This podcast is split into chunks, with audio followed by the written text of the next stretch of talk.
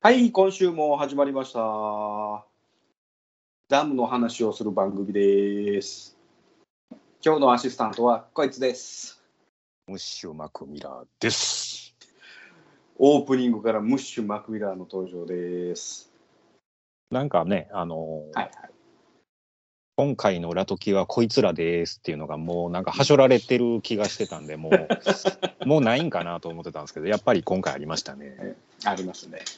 あのーあれですよ、なんかね、おがんばんさんも、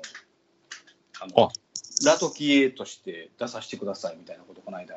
配信で言うてくれてありました。はいはいはい、はいあのー素晴らしくこう紹介していただいて、そうですよね。うん。うん、マクミラーのことも言っていただいたんで、もうああ、そうですね。すごい嬉しかったですね。ええええ声してるって言ったね。ええ声ってね、僕はあんま言われたことないですけどね。あ、そうなの僕俺もなは第一印象ええ声やなと思った。通らない声なんで、僕の声って。あ、そう低い感じで、うんかはいはいはいはい。ちょっと人混みやと僕の声全く聞こえないです、なるほどね。じゃあ、うんダムの現場ではなかなかちょっと聞こえづらいかもしれないですもうね。かなりねやっぱりあの建設現場としてはあの、はいはいやかましいと思いますし、ん。うんバリバリバリバリ、放水してる時なんかはやっぱ絶対マックの声なんか聞こえないよね。はい、口パクになってると思うんでねああ、なるほどね。ええまあそんなこんなでダムの話をしているつもりなんですが、そろそろミノスキー粒子が濃くなってきましたんで、早 いなどんだけこの2人ダムの話知らんねんっていうのはもうバレバレなんですよなんでダムやねんって思うよね。ダムダムの話どうせ今週もしないんでしょとかいうのあれ俺好きやったんですけどねあ、ほん まうんでもたまにはせなあかんかなと思いながらね。まあこれぐらいでそうやねあの、ミノスキー粒子も濃くなってると思うんで。うんということです。はい。では、本編聞いてください。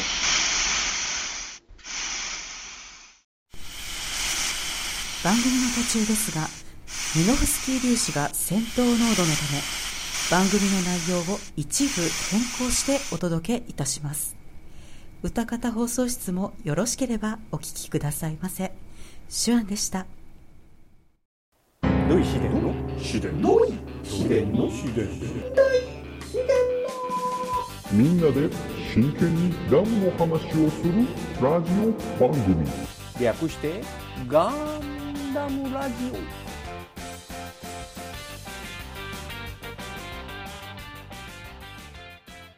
オこの番組は一年戦争史研究家の土井紫伝とアシスタントのラトキエがお送りするダムの話などをせずガンダムの話ばっかりする番組です。前半トークです。改めまして、大自然です。ムッシュマクミラーです。はい、この2人でお送りします。えっ、と、本日10月26日は何の日でしょうか。 10月26日。はい。 10月26日とかで運動会が終わったぐらいの季節ですか。大体それぐらいですよね。うん。でえ運動会が終わった日っていこうか、ほんなやったら。いや、なんか、なんか言うてくれると思ったんですけど。あーじゃあ運動会が終わった日なので何があったでしょうかはい困った質問取り消しますえっと本日はですね10月26日と言いますとあの有名なキマイラ隊が発足した日ですねヒマイラ隊、はい、来まキした。マイラ隊ですね、はい、キマイラ隊といえば、えーこの人ジョニー・ライデンのお話をしないといけませんいや、僕ね、はいまあ、ジョニー・ライデン、もちろん名前とはいはいはい乗ってる機体は、まあ、知ってるんですけども、はいはいはいはい。そもそも、あの、映像としてないじゃないですか。このないで人すはね。はい。どんな顔してるかもわかりません、わからん、わからんし、なあんまよく分かってないとこががありまして、ありますね。うん、まあ、キマイラ隊っていうのも、まあ、聞いたことはありますけども、はい。まあ、一体何のこっちゃ、はっきり僕よく分かってない状態です。そうですね。おそらくそういう人が多いと思います。あ、ジョニー・ライデンだなと、えーはいザックの R2 乗ってたんだなと、あはいギルブブの、えーと高機動型乗ってた人だなと。はいで最後、戻らんと行方不明になった人だなぐらいのことは知ってると思います。あるいは、はい。えーニュータイプ部隊、あるいはエースパイロット部隊の隊長をやってた人だなっていうぐらいの話を、そうですね。まあ、皆さんご存知、あるいはシンクの稲妻はい。でシャア・アズナブルに間違えられた不運な人やと、はいま。あ、シャア・アズナブルに間違えられたから不運かどうかは分かりませんが、まあ同じパーソナルカラーを持つ、ね、エースパイロットに、まはいよく間違えられるっていうキャラクターの人ですよね。そうですね。はいえーでは、ジョニー・ライデンのお話をちょっとさせていただきたいと思います。はい、ジョニー・ライデンの軍籍番号からいきましょうか。軍籍番号。軍籍番号、はい、まあまあその軍にえー属していた時のその番号ですね社406。員番号みたいなものですねモビル数値に406って書いてましたね、下なんか。 406ああれは機体番号であって、えーと軍籍番号っていうのはですねはい PM056330279A それ知ってる人いてるかなテストに出ますので覚えてくださマジですいいいですか PM056330279A です。ね、えーシンクの稲妻と呼ばれたジオン広告軍のエースパイロットですね。これ皆さんご存知の通り、はい、軍籍番号皆さん覚えてくださいね。なんか免許証の番号みたいですね。あーみたいなもんですね、まあ、基本的にね。あのーまあ、言うてみたら、まあ、社員、まあ、さっきも言いましたけど、社員番号みたいなもんであったりとか、あのは例えばその、ベトナム戦争とかでも、ドッグタグはい。入ってますでしょ。あれにも番号ってあるんですよ。ああ。うん、で、あの、最初の文字が何やったら、えーっと、志願したのか、徴兵されたのかとか、はい。うん、それとか、えーっと、最後に、あの、宗教は何かとかね、このドッグタグが全部書いてあるんですけど、それに打ち込まれてる番号がこれですね。まあ大体血に染まってて見えへんから、こう、プップッって唾かけて、こう、 あそうのそうそう、文字を見えるようにして認識、あそあ、うそこうそういつじゃん、こいつじゃん、こいつじゃん、みたいなね。うんそうそうそうそうそうプライベートライアーにありましたね。そうそうそうあれあのグッと片押ししてあるんでその溝に血が埋まって、あ見えない血が見えないんですよね。あれ血が見えないってね、はい、それがまあ軍籍番号でございます、はいで広告内ねジオン広告内でもですね、えー黒い三連星と並んで人気のパイロットでありましたねでえーっとジオン広告まあまあその当時えーっとね、えー若い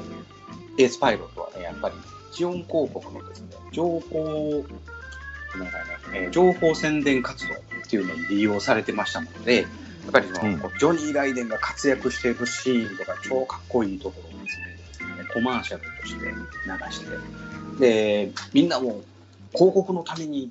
力を合わせて戦おうみたいな、えーそして志願するう青年を求めるみたいな、そういうふうなね、コマーシャルを出してたんやと思います。あそういうのに利用されてましたもので、非常にジョニー・ライデンというのは、えー広告の国民から有名であったりとか、あはい。うん、あのそういう、よく皆さんが知っているパイロットであったと言われております。で、23歳、当時23歳ですね、1年生です。あ若いんですね。そうなんです。めちゃくちゃ若いんですね。その時ですね、まあ最終、最終というか、その23歳で、少佐にまで上がっております。当時少佐。少佐ですね。まあまあ、あのもちろんあの最初は少佐ではなかったんですけどね、はいえーと23の若さで少佐まで上がった、えーエースパイロットであると。はい。ちなみに、シャア・アズナブルはえー二十歳で大佐まで上がっておりますんでね、ああ、そうですね。大佐まで行きましたね。上がっておりますね。はい、で、サイド3の第一移民3世です、彼は。第一移民三世。はい、0056、要は宇宙世紀56年生まれですね。はい。はい、でおじいちゃんが旧オーストラリア大陸から宇宙へ移民しておりますだから、えー、と第1移民から3世目のおじいちゃんがサイド3に移ってますね第一移民ってことは最初に宇宙に行った。そうそうこれがおじいちゃんはいはいでそこから、えールパン三世はいはい、だから、えー旧世紀言うてみたら宇宙世紀の前の話でいく旧世紀ですね現世紀ですね、はいえー我々が今住んでいるこの現世紀ではアメリカ合衆国の国民であったはアメリカ合衆国国籍はアメリカ人だったんですね、アメリカ人やったんですね。うんはい、で、えーと宇宙世紀78年22歳で高等教育課程を修了して国軍に志願しまして兵学校を経て、えー突撃機動軍に所属しましたはい。でも、えー突撃機動軍のモビルスーツパイロットとして配属されました、はい高等教育課程っていうのはおそらく22歳まあこれ大学やと思うんですけどねうん。高校ではないと思います。で、えーそれの兵学校ですね、士官学校ということですね。はい。はい、士官学校を出て、突撃機動軍。はい、突撃機動軍といえば一番の親玉誰でしょうか。ドズ違い違いますはい。宇宙攻撃軍ですね、と。突撃って、キシリアではないんですよね、そのピンポ時。ン。えあ、その時からキシリアなんですか。はい、キシリアですね。キシリア機関になります。ですので、キマイラ隊はキシリアがあの結成しておりますのでね。ああ、いや、なんかその入隊前部に、部隊とか。うん。その前に誰かおったんかなと思って。そうね、キキシリアですね。で、えーっと、その時にですね、配給は勝利です。はい。で、1週間戦争、ルーム戦役に従軍します。はい、この時に乗ってたモビルスーツがですね、MS06C 型です。あ、C 型。はい。もう普通の緑色のザクに乗ってましたんでね。はい。だからこの時はもうシンクの稲妻なんて呼ばれてません。でも普、通の C 型ですね。はい。それでですね、えー、と戦果を上げました。えールーム戦役では3隻の戦艦を撃沈。はい。素晴らしい。もう最初からやっぱり優れてたんですか、やっぱり。優れてたんですね。シャアは何隻でしょシャアは5隻でしたっけ。う ?5 隻です。はい。はい。えーでもシャアジョはニー、 S 型やもんね。当時、もう S 型乗ってましたもんあ、S 型乗ってた、S 型乗ってた。はい。うんで、階級も注意でしたね。性能もちゃいますもんね。モビだルスーツの。うんから C 型で3隻。素晴らしい。で、えーっと、そこで隊員に昇進します。おお、2回やはり 2, 二階級特進なんですよね。はい。当時のその、えー私先ほど少尉って言いましたが、はい一部の資料では開戦当時は総長やというふうな資料も残ってるんですけどもうん総長から隊員は上がりすぎなんですよ。総長って少尉の1個下ですかえー、と2個下ですね。あ、ほんならす総ご長いですね。、準尉、少尉、中尉、隊員ですか。そら、上がりすぎですよね。ねえー、4階級特進なんてあれへんですようん、普通2階級ですよね。うん、通常2階級ですわね。死んでも2階級です。まですから、えーっと総長というのはなかなか、うんそのその資料は間違ってるんじゃないかねあ、はい。とはいいうことであります。で、まあ、兵学校というで、士官学校出てますんでね、総長が最初っていうこともありえない。うん。やっぱり勝利。で、えーっと、隊員に昇進の後にもらえるモビルスーツがあります。なんでしょえっ、と、C 型の次にうはい。もらったのが、もう R2 なんですか、ブブー。その間がある。間があります。これが、ね、 S いろんな資料があって、S 型やいう資料もあれば、はいえーと F 型やっていう資料もあるんですけど、はい。えー公式的には F 型ですね。 C 型と F 型は何がちゃうんですか C と F の違いは、C は、えー各搭載型のバズーカを用い、そして、えーとえーその近くで核が爆発しても、コックピットの中で、えー放射能が入ってこなくするはい。あのななんか、なんちゅうの、えっ、と、ものがついてる。はい。うん、ですので、えー、と C 型の方が動きが重たいああ、どうしても機動性が悪い。そうそうそうそうそうでこれは C 型がなんでなくなったかっていうとあのあれですね、南極条約ですねあ、核がダメになった。そうそうそう核使ったらダメよで生物兵器使ったらダメよでコロニー落とししたらダメよっていうはい。でこういうのこういうのからじゃあ C 型持っててもしょうがねえから F 型に回収しようっていうのとそれと新しく F 型っていうのを作られたっていうのがあるんですねだから当時が、えー S 型以外は、えーっと F 型が最新型なんですよはい。なので、えー F 型が支給されますなるほど。でその時にパーソナルカラーと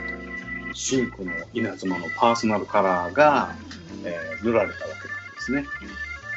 F 型の時点でも赤かったんですそうなんですかあはい、でこれが、えーっと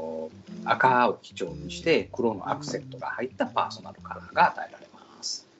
あ。ほうほうほでこれはねあのバンダイバンダイプレミアムう。はい。ではあのジョニー・ライデン専用 S 型のなんかがプラモデルが販売されてるんですがはい。はい嘘ですなんか、あったくさん持ってませんでした。持ってる持ってるだねから、うん、間違いなくジョニー・ライデンは S 型乗ってないにもかかわらずあるんですよね。ただ MSV のねその資料っていうかあのあの大河原先生が書いたはい。資料にはあのジョニー・ライデン専用 06S みたいなそういうふうな資料があるんで、あうん設定側としてはあるんですけどね歴史的には乗っておりません S 型は。あ。ということは C 型、F 型、で、もう次が例のあれですか えー、まあもうちょっとゆっくりいきましょうか。まあ、もうちょっとゆっくり。はい。ね。はい。で、F 型も与えられた時期は、戦線が膠着状態になったため、えー目立った戦績が、まあ、ありません。はい。まあ、あのね、連邦、あゲリラ化した連邦をちょっと殲滅するであったりとか、小規模な、えー戦いに、戦いがあって、それを着実にこなしていた時期が、えーそうですね、一年戦争の中期のあたりぐらいになりますね。8月、9月ぐらいですかね。はい。で、えーっとまあ、後半一年戦争の後半になってくるとやっぱどうしてもその F 型でも時代遅れになりつつありました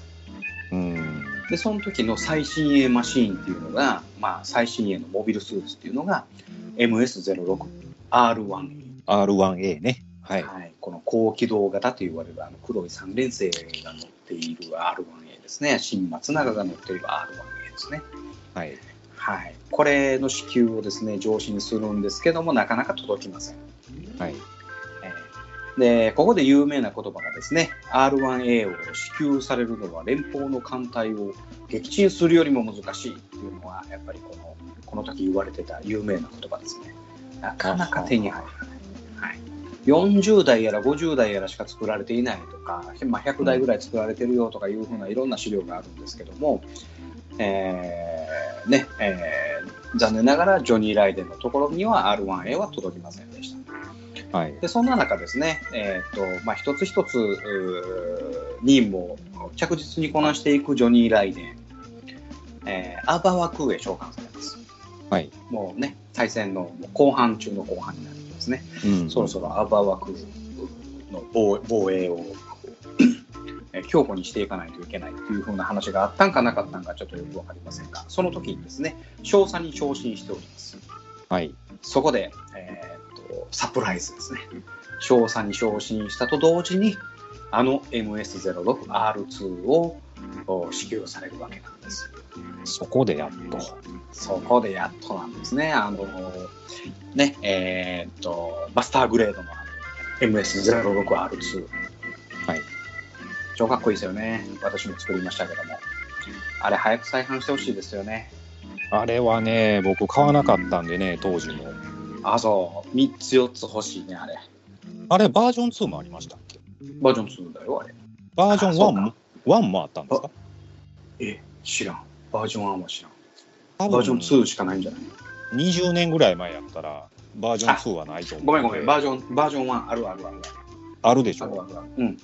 あの、色変やねん。あの、何こ、ここが、ココピット周りの、あれが黒じゃなくて、俺、あの、赤やねん。あ色間違ってるね。バージ多ョン分それそれは当時ね多分売ってんのは見たことあると思いますようん。でもえバ買ーわジなョンかった2は、あ、そう。え、バージョン2は見たことないバージョン2ねうん。 1回だけあるかな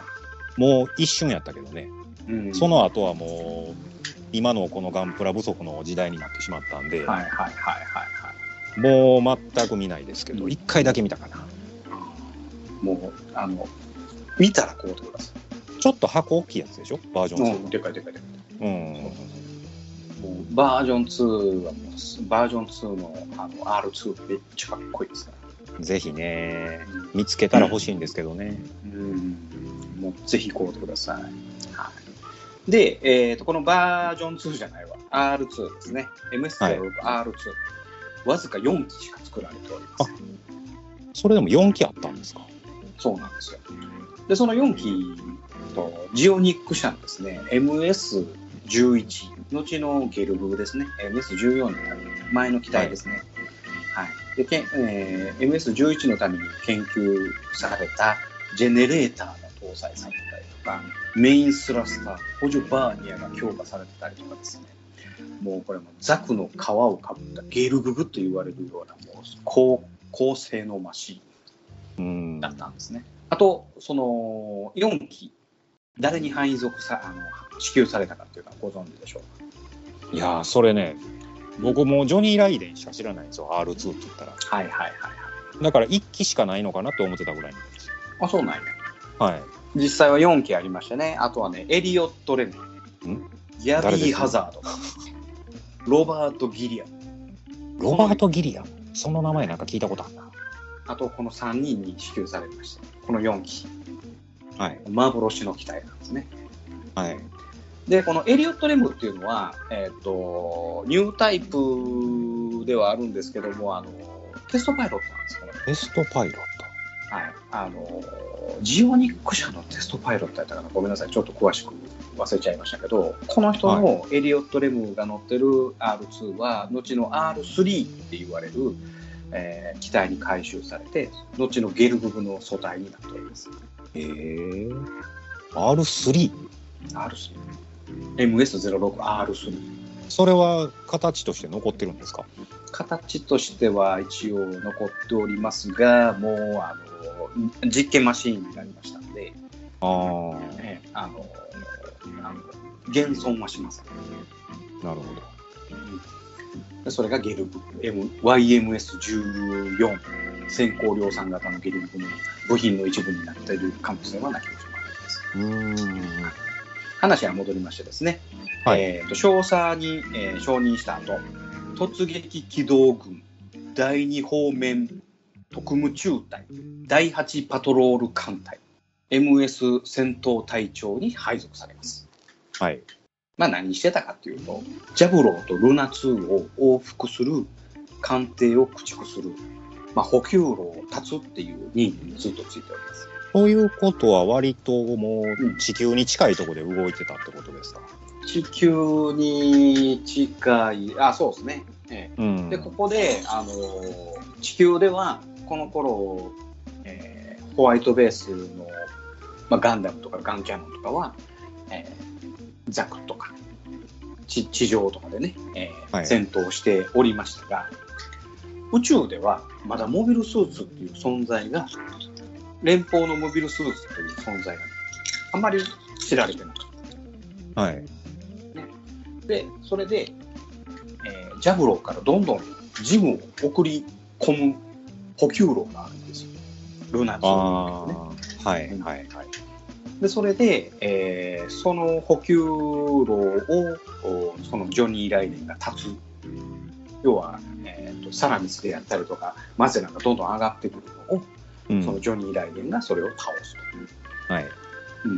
でもちろんあのジムがひょこひょこ出てきよるわけですよ。うんうんうんでそれで、えージョニー・ライデンがそのジムを倒すと。あ連邦にもジジムじゃないわ、そのモビルスーツがおるんやっていうのが、このはいジョニー・ライデンが、えー一番最初にもうほんまに宇宙ではジョニー・ライデンが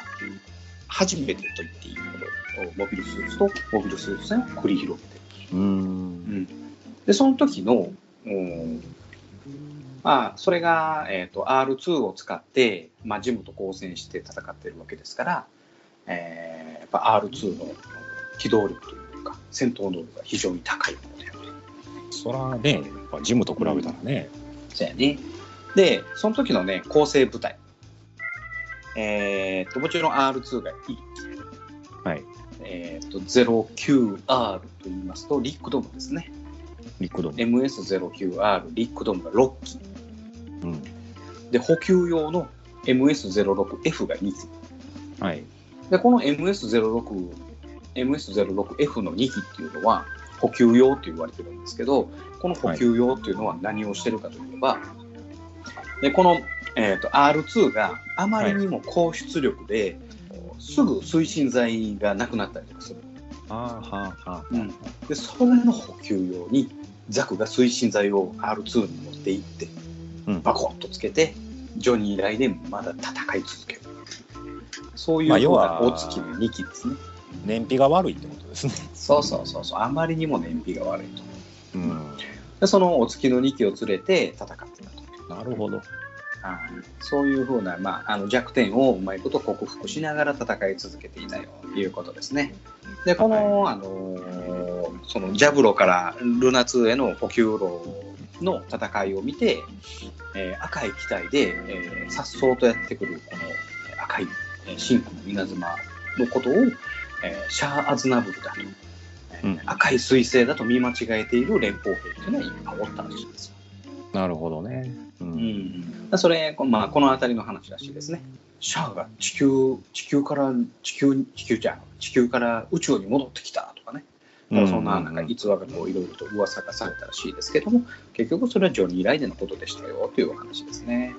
なるほど。で、えーっと、で、次ですね、えーえーもう末期です。えーザンジバル級機動巡洋艦キマイラ。キマイラっていうのはね、ザンジバルの船の名前やったんですね。あ、そうなんですか。このキマイラって言われるザンジバルにエースパイロットが集められた。うーん。はい、でそのエースパイロットが、えー、キマイラ隊に集められて、えーエースパイロット部隊っていうのを構成することになったのが今日10月26日なんですね。なるほど。はい、で、えーとまあ、ニュータイプ部隊であったりとかエースパイロット部隊とかそういうふうな言い方するんですけどもあのシャアがねえーラダーに、えーフラナガン機関のね助けを借りて協力があってそのエルメスって呼ばれるねはい。専用のあのサイコミュート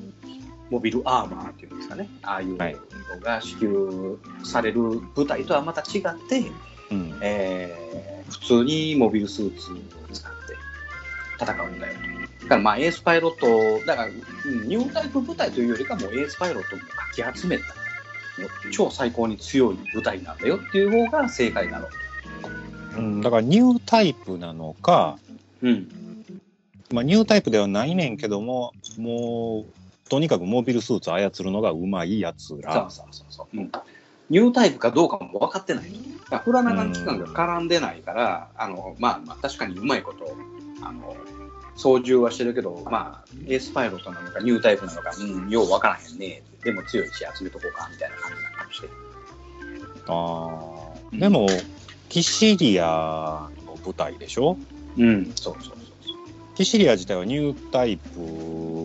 を早くこう調べて、うん、なんとかしようみたいなことしてましたやんか。そうそうそうそう。だから、それは、そのエースパイロットに対してはニュータイプ検査はしなかったってことなんですかね。そうね、まあ、にうん、まあ、そこまでの余裕はないでしょうね。余裕がなかったんですかね。末期ですんでね。うん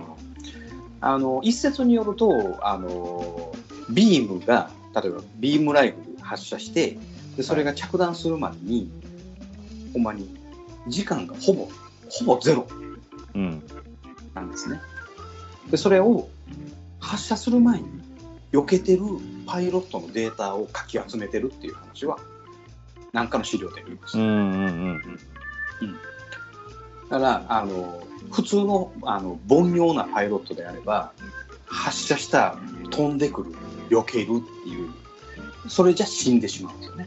もう先に避けてやんと間に合わないそうそうそうそうそうあ撃たれるっていう前に避けてるっていうふうなあのそういうデータを集めてちゃんとそれをやってるやつを集めたっていうふうな話はあのよく言われてますですのでまあまあもちろんそれがニュータイプなのかエースパイロットはそういうふうなことをやってるのかちょっとよくわかりませんけど、うん、あのああいうフラナガン機関を通したようなニュータイプ部隊の扱いとはちょっと違ったんだよっていうお話ですね。はい、で、えーっとこの、うん、エースパイロット部隊この、うんニュータイプ部隊には、えーえー有名なところでいくとジェラルド・サカイ隊トーマス・クルツチューっていうのが有名なパイロットとしていはいます。ああとと何はでもうんそれでも知らん知らなかったですねあそうはいこの名前はちょいちょい出てきます。ジェラルド・サカイトーマス・クルツどういう活躍したかというのは、まあ、またおいおいお話をさせていただきますがはいはい、どういうモビルスーツに乗ってたか、パーソナルカラーは何色かというのがね、またちょっとお話をまとめさせていただきますね。はい、でこのエースパイロット部隊に配属じゃないわ、あの支給されたモビルスーツはですね、MS14B、ないしは MS14C ですね。ゲルグはい、ゲルググ。高機動型ゲルググ、ないしはゲルググキャノンですね。C はゲルググキャノンです。キャノンねはい、これあのバックパックを変えるだけであのキャノンになったり高機動になったりとかします。あのーはいハイグレード UC でコンパチでねあのーあキャノンか普通のゲルググかっていう選そうびそうとそうそうそうありました。ねはい、それですね。はい、で、えーっと、コレヒドール暗証宙域で完熟訓練の後、エース部隊の第一中隊長に選ばれます。はいはい、でそこからアーバー枠の攻防戦に参加いたしました。で残念ながらこのアーバー枠、えーまたこれ年末のお話になりますけどもおー残念ながら、えージオン広告敗退しましたでそしてですね、えー、と彼はですね、えー戻ってくることはございませんでしたねで戦闘中の行方不明者名簿っていうのがありましてねそれ MIA と言います MIA 認定されましたので終身中佐として軍籍を除外されております。あーはい、だからあの死体も見つかってないし、えー、と戦死したかどうかも分かっておりませ謎なんですねん。そうなんです。だからあのジョニー・ライデンの帰還みたいなああいうあのコミック漫画ができるんですね。あーまあはっきりね言ってこれぐらいの人って、実は生きてたんだよ的なことやりたいですよね。ああそうね。う、うんんえーっとねで最終撃墜スコア数、はいはい、185機。 185機はいなかなかの数ですね。なかなかの数ですね。で、これもあの、ね、あの戦後のなんていうんですかね、動乱というか、えー実際にはあの分かってる範囲で185件はい、です。だからもっと月欠してる可能性も十二分。うんまあでも今のところは185機となっております。はいはい。ね、これが、えージョニー・ライデンのお一生ですね。まあ、もし、えっ、と、ご存命ならばですね、えーもう、今、私が生きてる時代は、えー10世紀121年なので、はいもうおじいちゃんになってるわけなんですが、もう、おもし死んでるんであれば、去年23歳ということになりますね。うん若くしてえー戦死されているのかあるいはまだ生きているのかわからないエースパイロットのお話でした。いやーあの全然わからないとこやっぱ多かったんでうん、なんか勉強になりましたね。そうでしょう。まあね今度も引き続いてねジョニー・ライデンだけじゃなくて、ね、新松永、はいね、先ほど出ましたエエリオット・レムギャビー・ハザードロバート・ギリアン、はい、あるいはトーマス・クルツジェラルド・サカイいっぱいエースパイロットがおりますのでね、うんえーその話もどんどんしていけたらと思います。はいありがとうございます。ありがとうございます。チャンネルはそのままコマーシャル。おっさんになっても、まだガンプラなんか作ってるんですかいつまでも男の子みたいでいいですね。おっさんがガンプラの話をする番組、好評配信中です。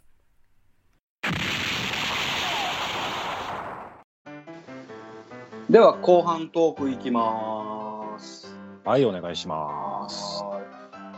一個その前にいいですかはい。えーっとね、 この間、えーっとザクマシンガンのはい。話をしたじゃないですか。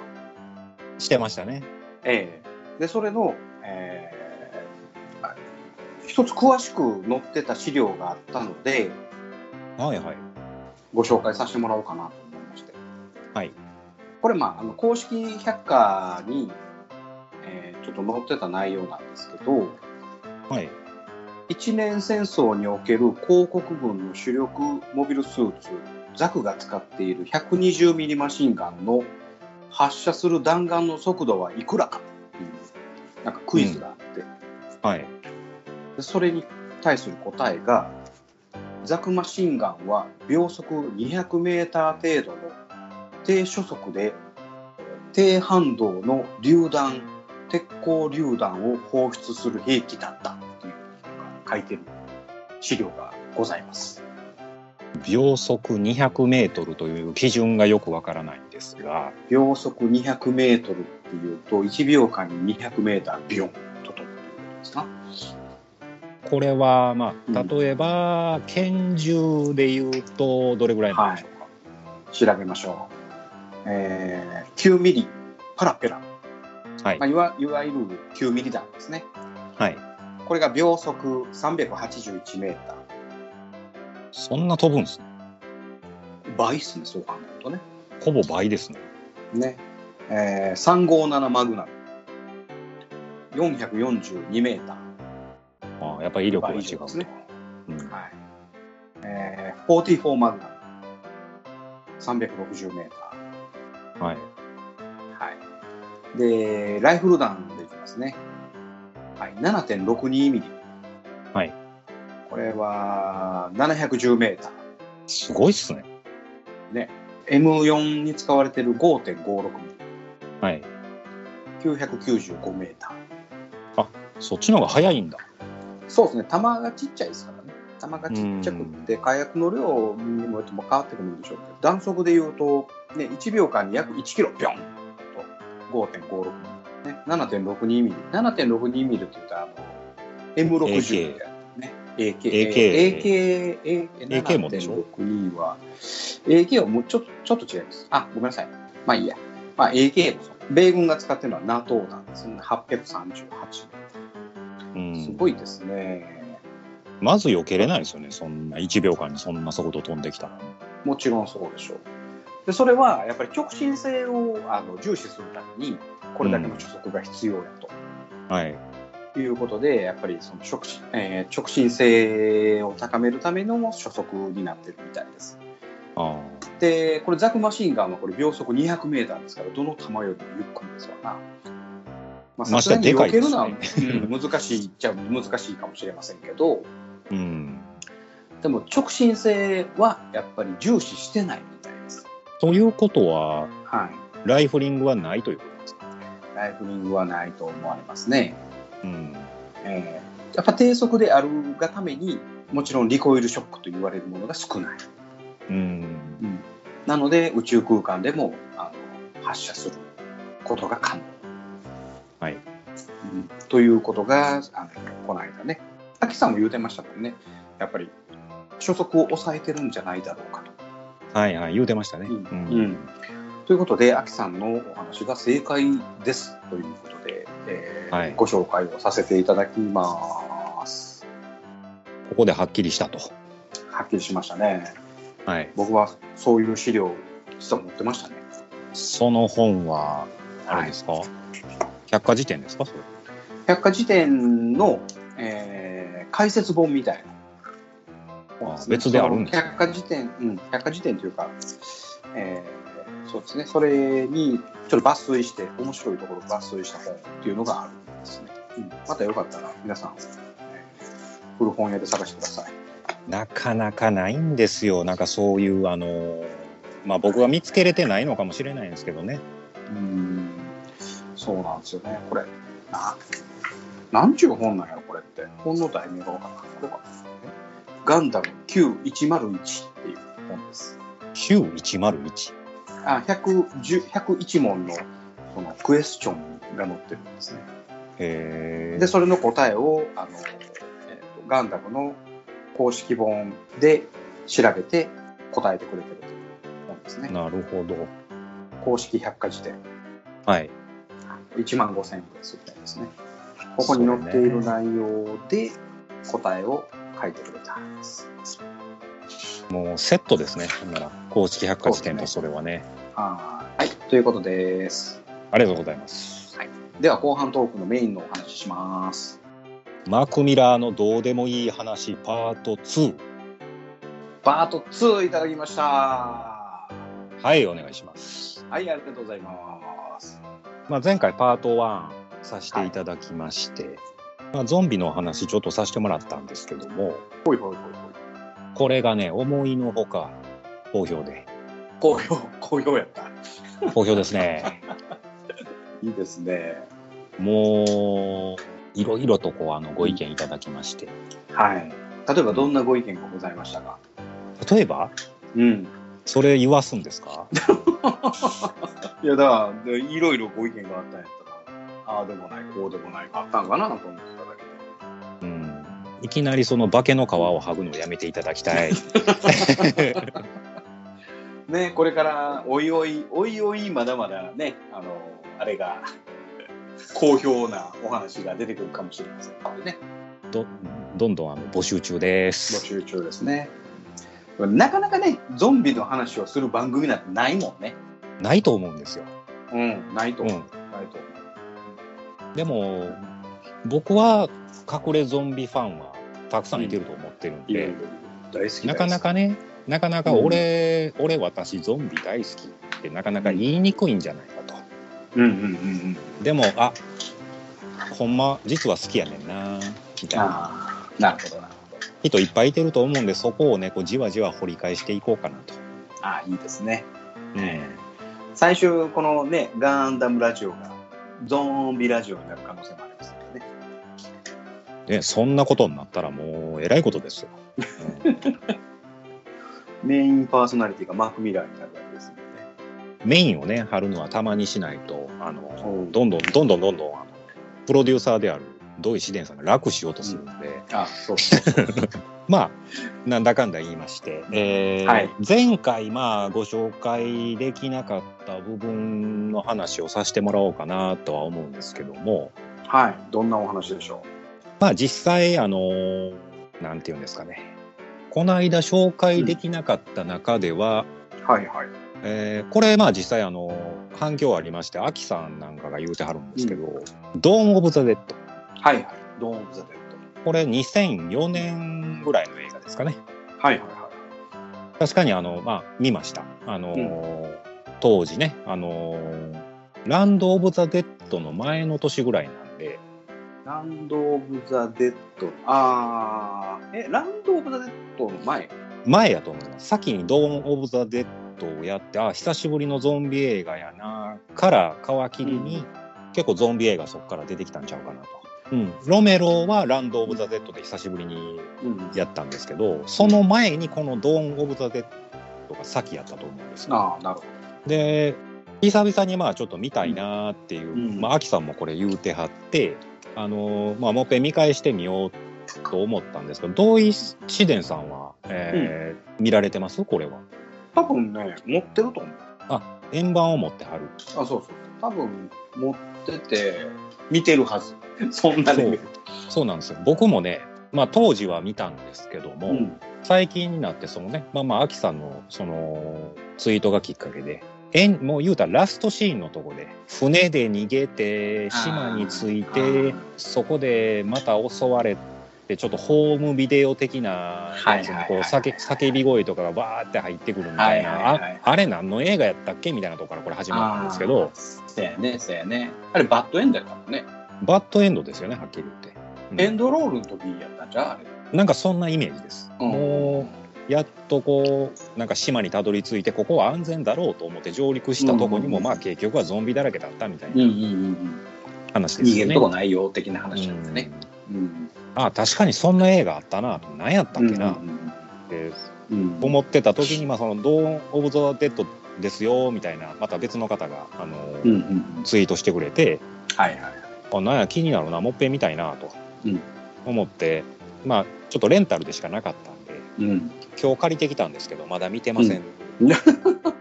それは収録に合わせて見といてよ。あの収録前ギリギリまで見よっかなとか思ってたんですけど、うん。収録前ギリギリまであのウォーキングデッド見てましたんでということで今日はウォーキングデッドの話。ちょっとあのドーン・オブ・ザ・デッドのことはまたあの次回あのおさらいしてまたちょっとね。お話しさせてもらおうかな、ん。でまあじ前ゃあ回、うん。前回僕がゾンビ話した時は、うん。えーウォーキングデッドシーズン1を見終わったって確か僕言ったとは思いうんはいではいすよ。はい。うんまだシーズン1見てんのってあの時言われて、うんうん。でまあそっからねちょっといろいろこう変化がありまして、ほう。まあ、サブスクというものにちょっと僕一切入らないって言ってたんですけども、うん。うん、ひょんなことからちょっと入ることになりましてあ、ほんだらその、何、ウォーキングデッドはあれで見てんのネットフリックスで。ネットフリックスで見てます。あ、そうなんや。あれ持ち歩けんのいやあの w i f i じゃないとダメなんで僕は家でしかあ見見れないですダウンロードできんの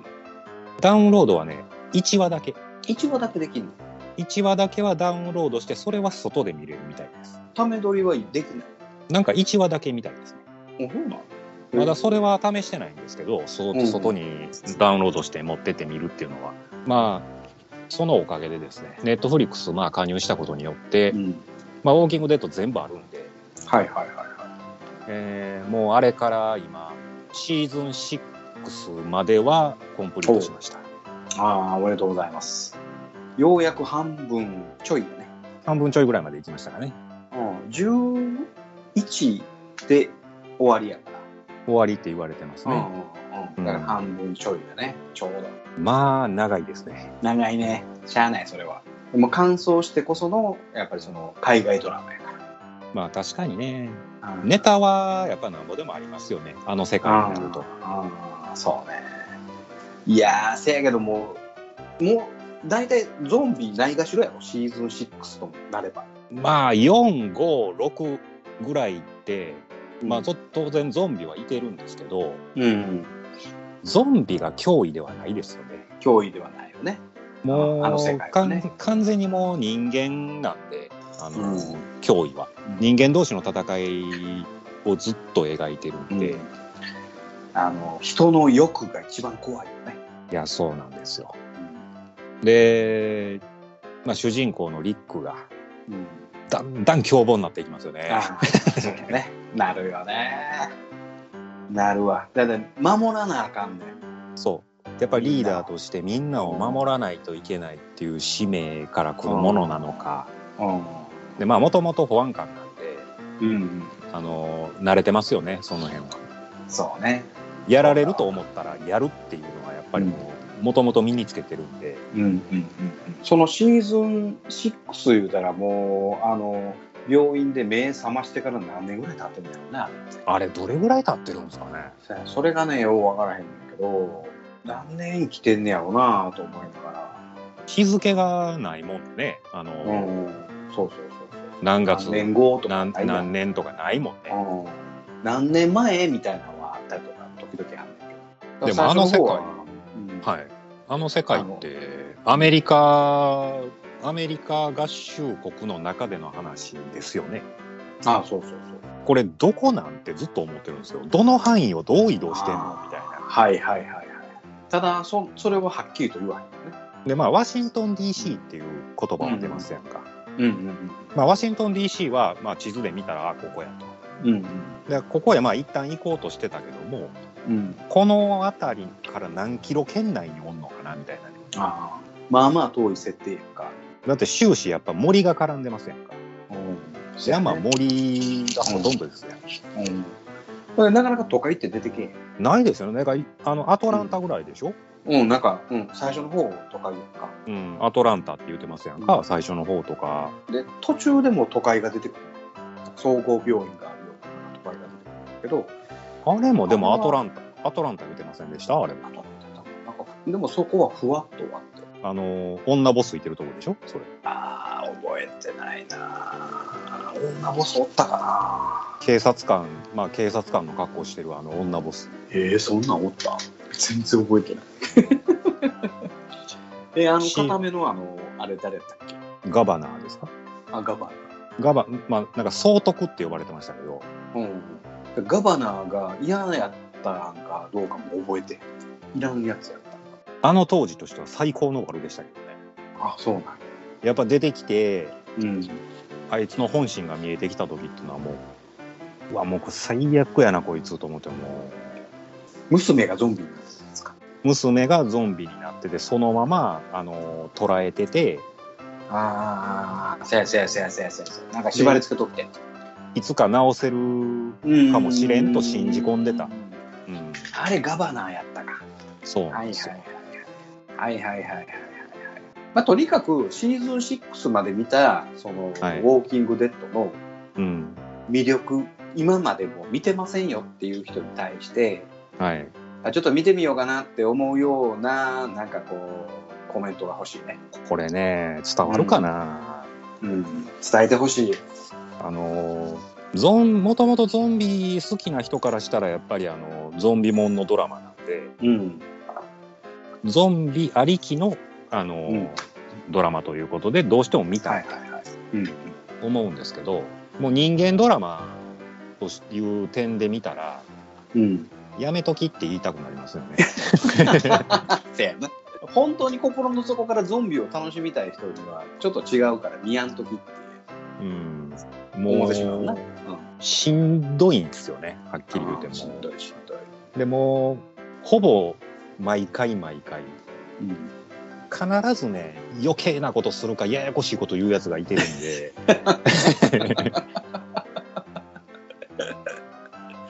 せやせやせやせやもうまたまたこいつややこしいこと言い出したでと思ってであちょっとこいつおかしなってきたなって思ったらもう大体死ぬ、死にますよねそいつ、はいはいはいはいあそうやね死亡フラグ立つよねもう死亡フラグですよねその時点でうんうんそうやねその時点でねうんでもそれがシーズン4ぐらいから6の間に行くと、あの死亡フラグで大体まあゾンビに食われるやつが多かったんですけど、ん、うん、ほとんどが人間に殺されるっていうパターンああほんまやねですね、うんああゾンビに食われてないんでうすよ、んうんなるほどで主要キャラクターが突然死んだりとかするよねそうなんですよやっぱねもうシーズン1からずっといてる仲間が死んでいったりシうん、ーズン2シーズン3から加入したあこいつええやつやなと思ってたやつはうん、やうっぱん、死ぬ、死ぬよねあのーベスって覚えてますベスどんなんやあのー若い女の子ああそれあがたまあれにやろたまにこうギター持って歌歌ったりするんですよねああその子その子があのなんか都会の方に行った子ちゃうかったっけそうなんですよあの捕まってうんうんうんうん結局まあ病院を拠点としてるその女ボスのとこに捕まはるんいですはいはいそうそその子がな俺まあまあ衝撃やってその話がうんあのーあそこちょっとねえってななりましたね、うんあの子死んだ時はそうそうそうだから殺さんとってほしい子まあまあ死んやんかうんそうですねあのーうわこいつええやつやのになここで殺すかみたいなそうそうそうそうそそこがなやっぱ見とって辛いとこやだってもうほんまこれシーズン6まで見終わったらうんシーズン1からの仲間ってあと誰みたいなはいはいはいもうそれぐらいになってるでしょせやもうダリルぐらいじゃんあえっ、とあの、しえー白髪のおばちゃんキャロルキャロルあ一応キャロルも別のとこで生きてますけどね今あそうやあキャロルはシーズン6は分かれてるかあの出て行ってそれを、うんあのモーガン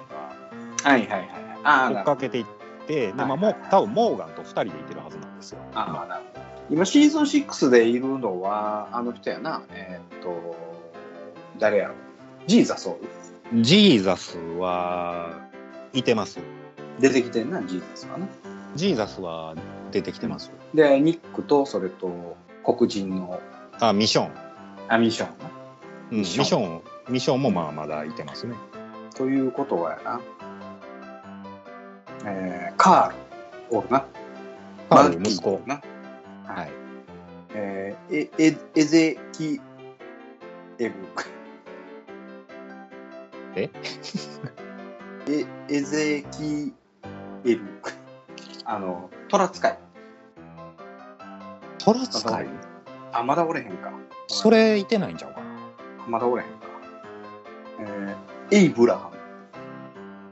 エイブラハムは、えー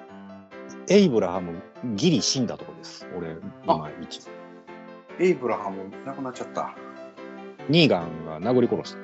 た。ああ、そうなんや。サーシャ。サーシャいてます。サーシャ。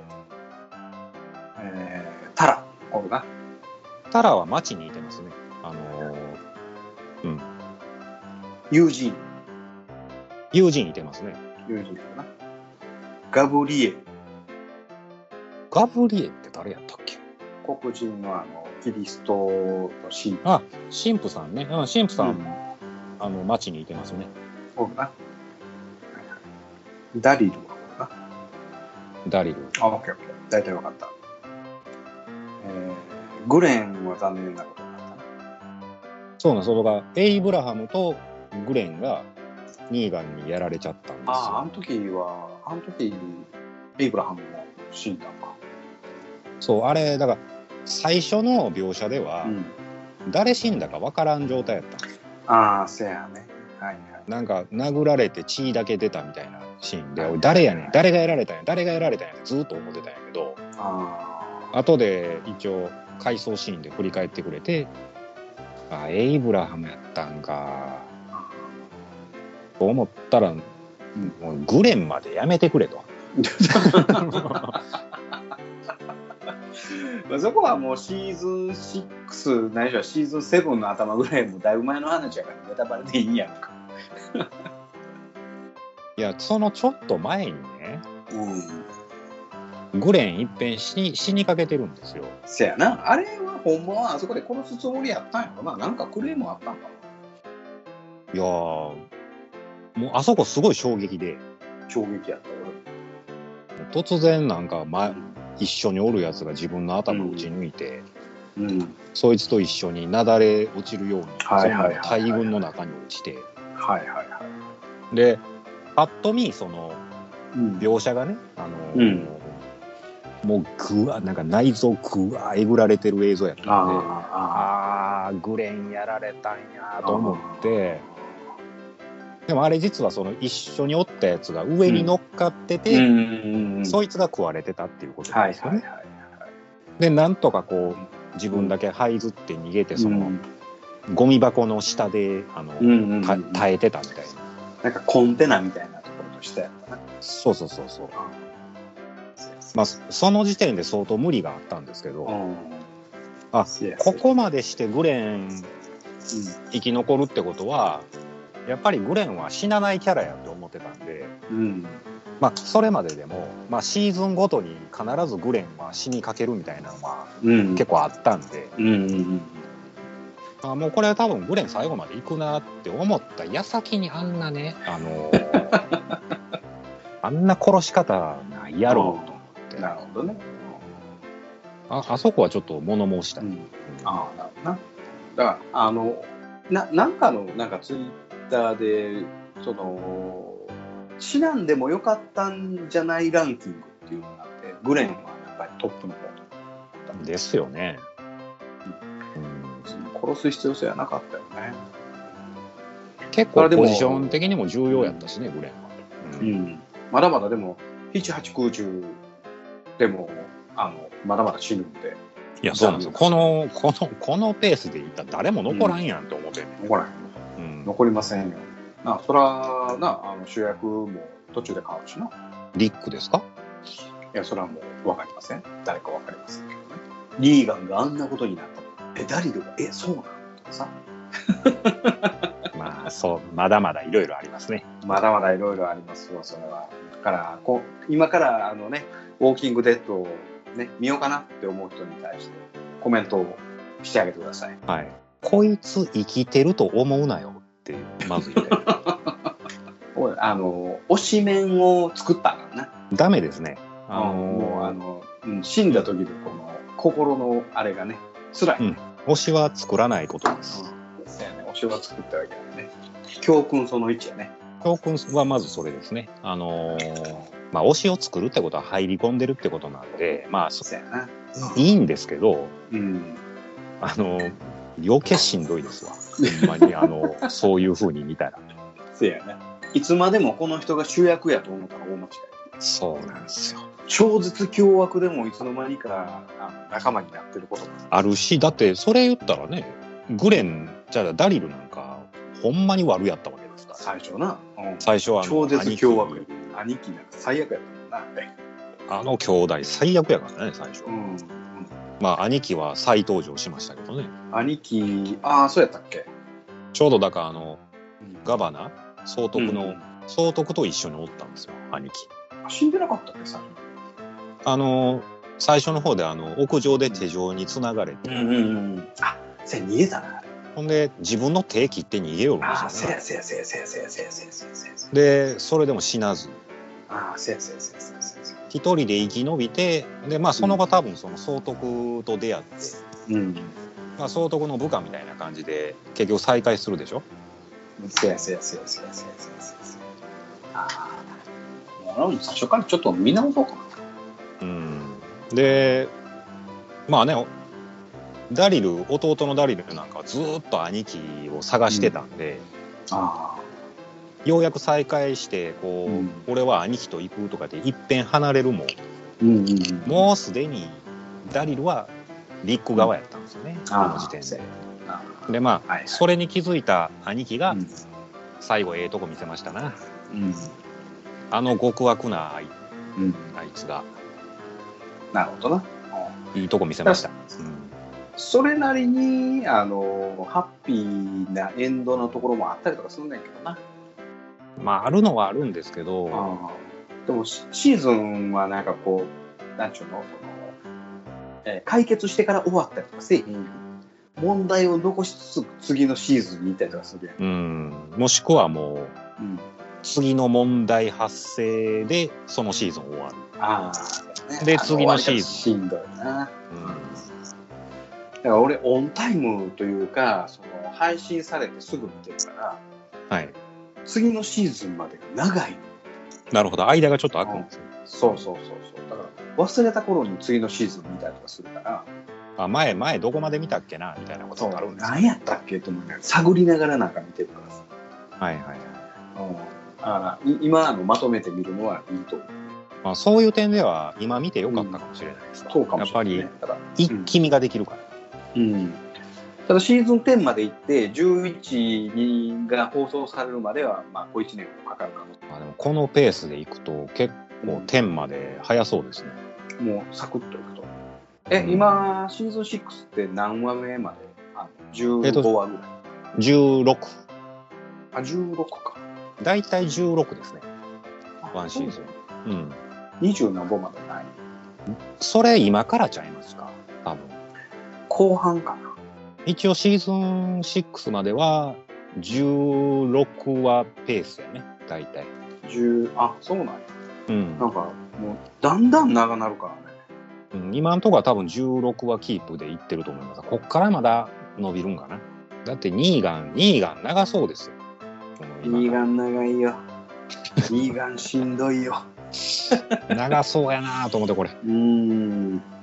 ーガンしんどいよ。だから実際の、そのシーズン10が、あの、コロナ禍で一旦その、あれが止まってっからさ、撮影が。だから、そのシーズン10も、ほんほんま中途半端で終わってる。はいあ、なな、エピソード16やな。あーセブンも16話うん。8。あ、8も16。あ、やっぱそんなもんなのかな ?9。9も16。あ、16ばっかりやな。あーほな基本16話ペースでいくわけですねせやね。で、10が22。あ10が長いんやうん、17やろ。だから10はね、途中で止まってたんよ長いこと。はいはいはどこで止まってたのかなほんで11で終わい。はい。りで次はあの「フィアー・ザ・ウォーキング・デッド」見てくださいそれ、面白いですかいや見てない見てへんのかい。だってあのなんかなんかねそのウォーキングデッドで出てくる人がおれへんかったからやっぱこう入りなんか入れへんかったえ、なんか、続編的な扱いなんですかそれは。えっと前ウォーキングデッドのこの蔓延する前の話ああ、まあ、エピソードゼロ的な位置づけですか。そうそうそうそうそうああ、そんそうなんや。うん、これもなめちゃくちゃ続いてんねんけどシーズン1がやっぱり6話ぐらいであんまあんま評価が良くないねんなシーズン2が16話なんかでも、蔓延する世界の前の話ってことは、言うたら普通の世界でしょ。あそうそうそれが多分えっ、とねシーズン1の2話か3話か見た普通に生活しててうん。ちょいちょいちょいちょい変なやつがなんか人を襲うっていうニュースがちょこちょこあってああああでそれがちょっとずつ増えていっての話だと思うほんで最終的にはリックがあの目覚めたああいう風な状態になななって終わるんかなとは思ってるんだけどまあでもそれでどんだけ尺使おうかねわかんないですけど、でも今でももはやシーズン5とか6とかまで行っちゃってるからめっちゃ尺使ってんねんけど長いなシーズン6シーズン6「フィアー・ザ・ウォーキング・デッド」シーズン6が16話まであります「始まり」って書いてあるわこれがあれなのかな終わりなのかなこれでわからんそれでもシーズン6まで行ってるってえらい長いなそう。で、次また、あの、ウォーキングデッド、ワールドビヨンドとかいうのがあんねんか。なんやろそやめれてまたやめてーって感じ。で、これが10話。10話。シーズン2まであるね、これがね。週末の世界で成長した第一世代の若者が困難な旅に出る。だってさ。なんぼでも作ろうとしてますねでも今まだシーズン2が2話やから、まだこれ最中だ。だからもう、もはやゾンビ関係ないよね、こうなってくるとね。そうなんですようん。あれねでも、うん。だんだんだんだんゾンビの量増えてきませんかああ、増えてくる、増えてどんどんどんどんなんかこう大群になってきますよねくる。うんうんうん。あれってやっぱ CG 使ってますあ、それは使ってるやろあね。んなん全部エキストラってありえへんですよね。ゾンビのメイクさせてう。ん、そらそらあれでもある程度、その前の方によるのはちゃんとあれしてるけど、メイクしてるけど、後ろの方なんか超適当らしいよ。あれうまいことを撮ってますね。うん。ほんまに大群に見えますわ、あれほんまに。うん。これでもさ、その、全世界の人口なんて、ある程度その50億だの50億で決まっとるねんしさ。はい。そのうちの、まあ、あの、8割がゾンビになりましたよ、言うたって、うん。もう1年ないしは2年で腐るやん。うん、だからそこがね、あの状態でいつまで持つのかと。ほんでこの間死んでるわさけ、やからううんん、ドラマでな「アンリミテッド」っていうあじゃあアンナチュラル」っていうドラマを見ててはい。石原さとみがさしあやってました司ね。法解剖する、うんはいあはいれはめいちゃくちゃ面白かったけどうんで。その中でゾンビの話でもうそんな筋肉腐ったら歩けないからっていうようなシーンあのセリフがあってはい。あそりゃそうだ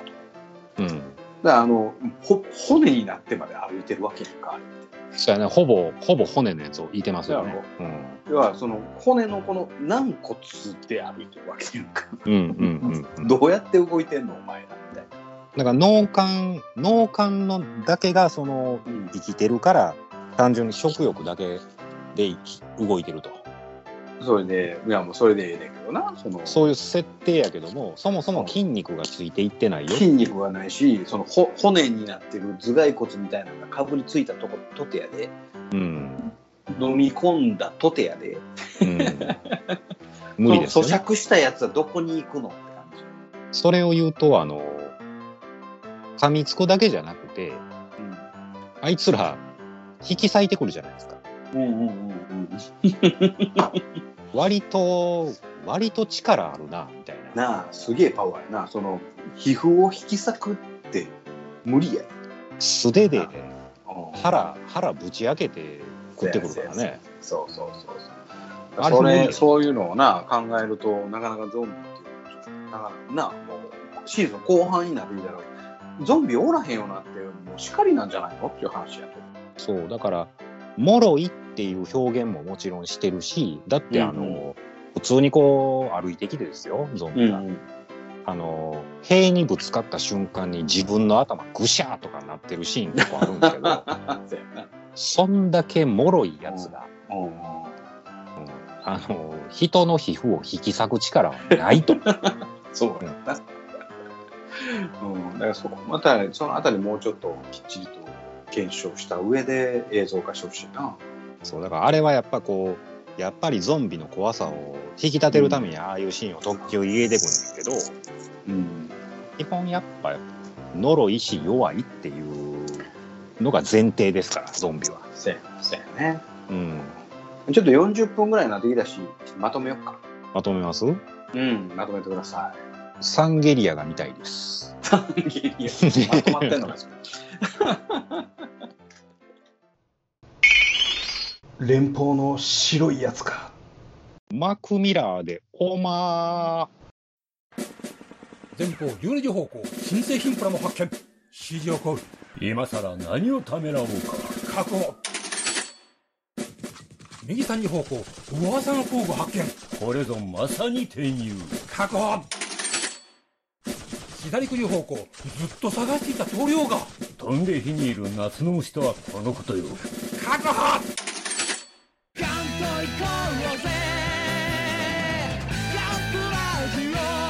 年金足りますまだじゃはいそれではエンディングですラトキエさんに落ちてもらいます今日のラトキエって僕ですか、もちろんだってアットクさんおれへんあそうかなんかね、あのー気がつけば一人で飛んでいってる土井紫伝さんを き聞いてたんでねこの間ね。そうんたまには落ちやなあかんなと思ってはいはいだから誰も落ちる人おれへんからしゃあないから落ちたいなるほど。うんじゃあそろそろマクミラーに落ちていただきますはい準備できてますできてますよ。うん、あもう決まってんのマジで、はいじゃあ行きましょうかはいそれではどうぞウォーキングデッドは見ない意図チェイスマイユンカイ